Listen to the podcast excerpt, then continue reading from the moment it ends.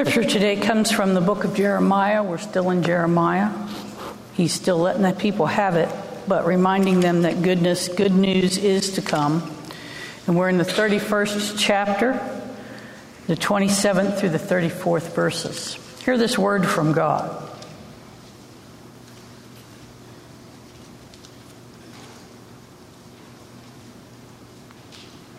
The days are surely coming, says the Lord, when I will sow the house of Israel and the house of Judah with seeds of humans and the seeds of animals. And just as I have watched over them to pluck up and to break down, to overthrow, to destroy, and to bring evil, so I will watch over them to build and to plant, says the Lord. In those days they shall no longer say, The parents have eaten sour grapes and the children's teeth are set on edge.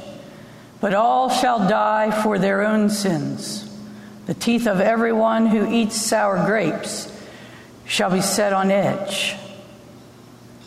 The days are surely coming, says the Lord, when I will make a new covenant with the house of Israel and the house of Judah. and it will not be like the covenant that I made with their ancestors when I took them by the hand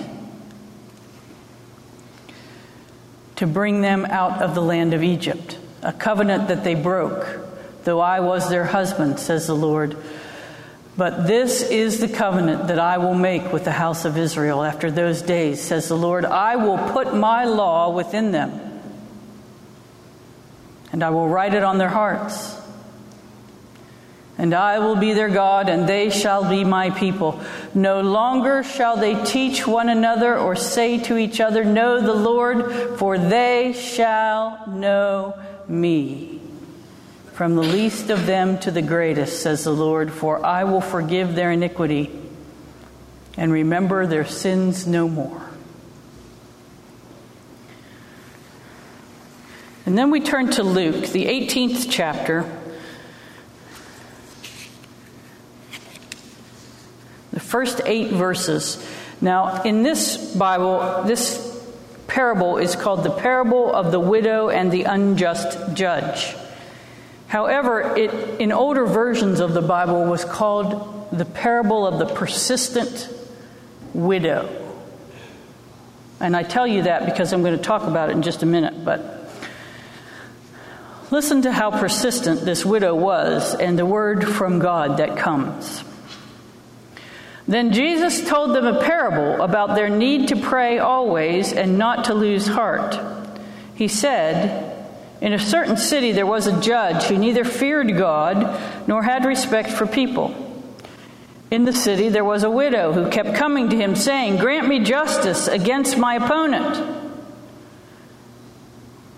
For a while he refused, but later he said to himself, Though I have no fear of God and no respect for anyone, yet because this widow keeps bothering me,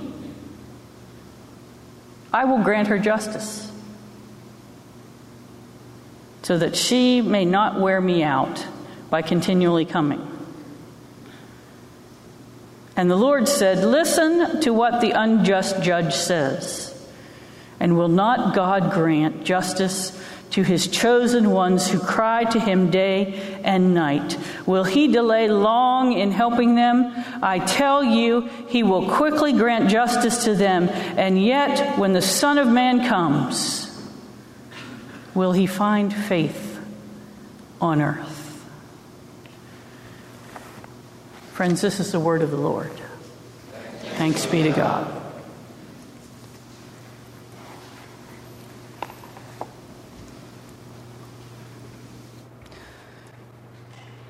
I'm going to tell you a story this morning to make an illustration of what persistence can look like.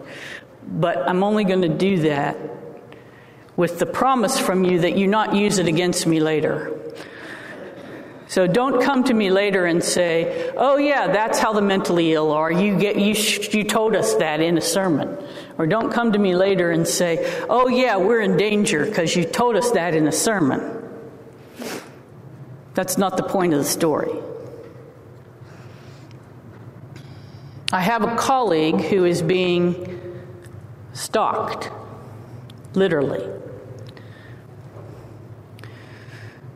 A mentally ill member of her community has come to her and is bothering her, as the text would say.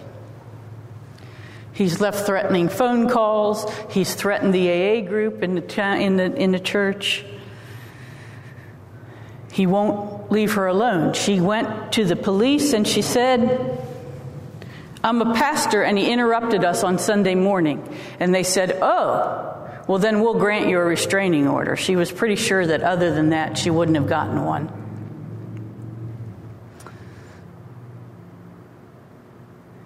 And this guy will not let up. He has a restraining order.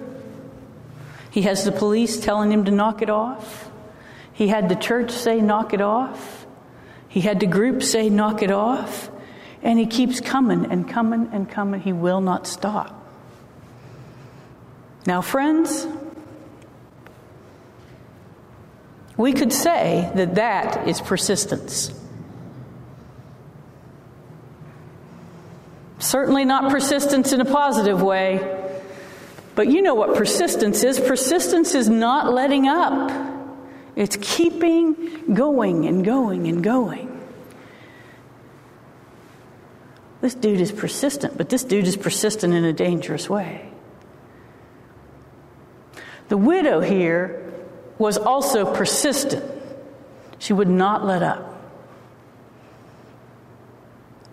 But she was persistent in seeking justice for herself, possibly her family. We don't know the circumstance. We just know she had an opponent that she kept going to the judge and saying, Help me, help me, help me, help me, help me. And it, this text is very interesting because it says of the judge, he wasn't a good guy. The text tells us that. And then when he's talking to himself, he says, Yeah, even though I'm not really a good guy, maybe I should do this. So even people who aren't really good guys, if they get annoyed enough, will grant justice. We, of course, understand that this is a metaphor, a parable. God is supposed to represent the judge.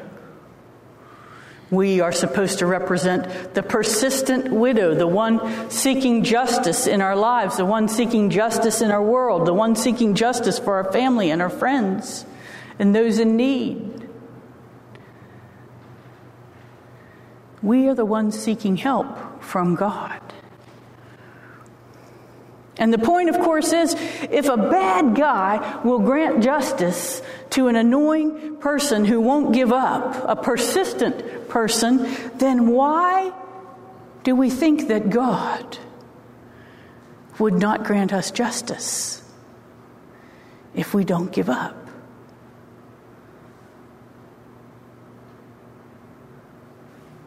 We pray and we pray and we pray. God grants us what is best for us. You know, these texts that say God wants only what is good for us are true. But somebody's sitting out there and saying, Yes, but I prayed for my marriage and it failed anyway. Yes, I prayed for my parents' cancer and they died anyway. Yes, My child prayed for a good grade in math class and they still got a D minus. That's not a good example, but you get the point. Bad things do happen in our world. But that doesn't mean that God somehow gives up on us the more we pray, the stronger we are, the better we do, the more solid we become. Persistent widow had to take a lot of energy and time and effort to go continually back to the judge. She learned something about herself that she wasn't one who gave up, that this justice she was seeking was important to her, that she actually had enough of a relationship with the judge for him to look at her and go, Oh, you're the one that bothers me.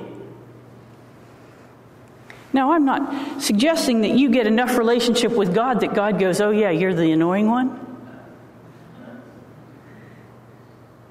But if you continually go to God, you build a relationship with God that has value.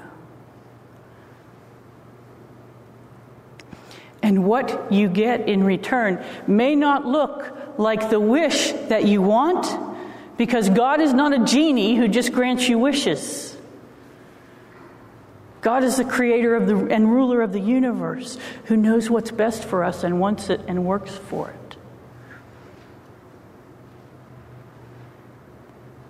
My friend said to me, The only way I got that restraining order was because I was a pastor. And I told him he interrupted Sunday morning. But that wasn't true. And as I listened, I said to her, You know, you were able to get that restraining order because of the work that you did years ago with women and children who need the work you did with the court system, the work you did with the homeless, the work you did in advocacy for people in need. And all you did was turn that this time for yourself. If I had told her 10 years ago that the work that she was doing would ultimately re- result in good for herself, she'd have told me I was nuts. Because sometimes what God grants us is not what we think we want.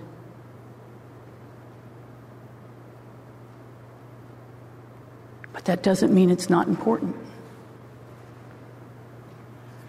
When we persistently go to God, we develop a relationship that's important. And God knows what is best for us and provides it. So don't give up, y'all. Don't give up. God works for your good, no matter what your circumstance. Thanks be to God. Amen.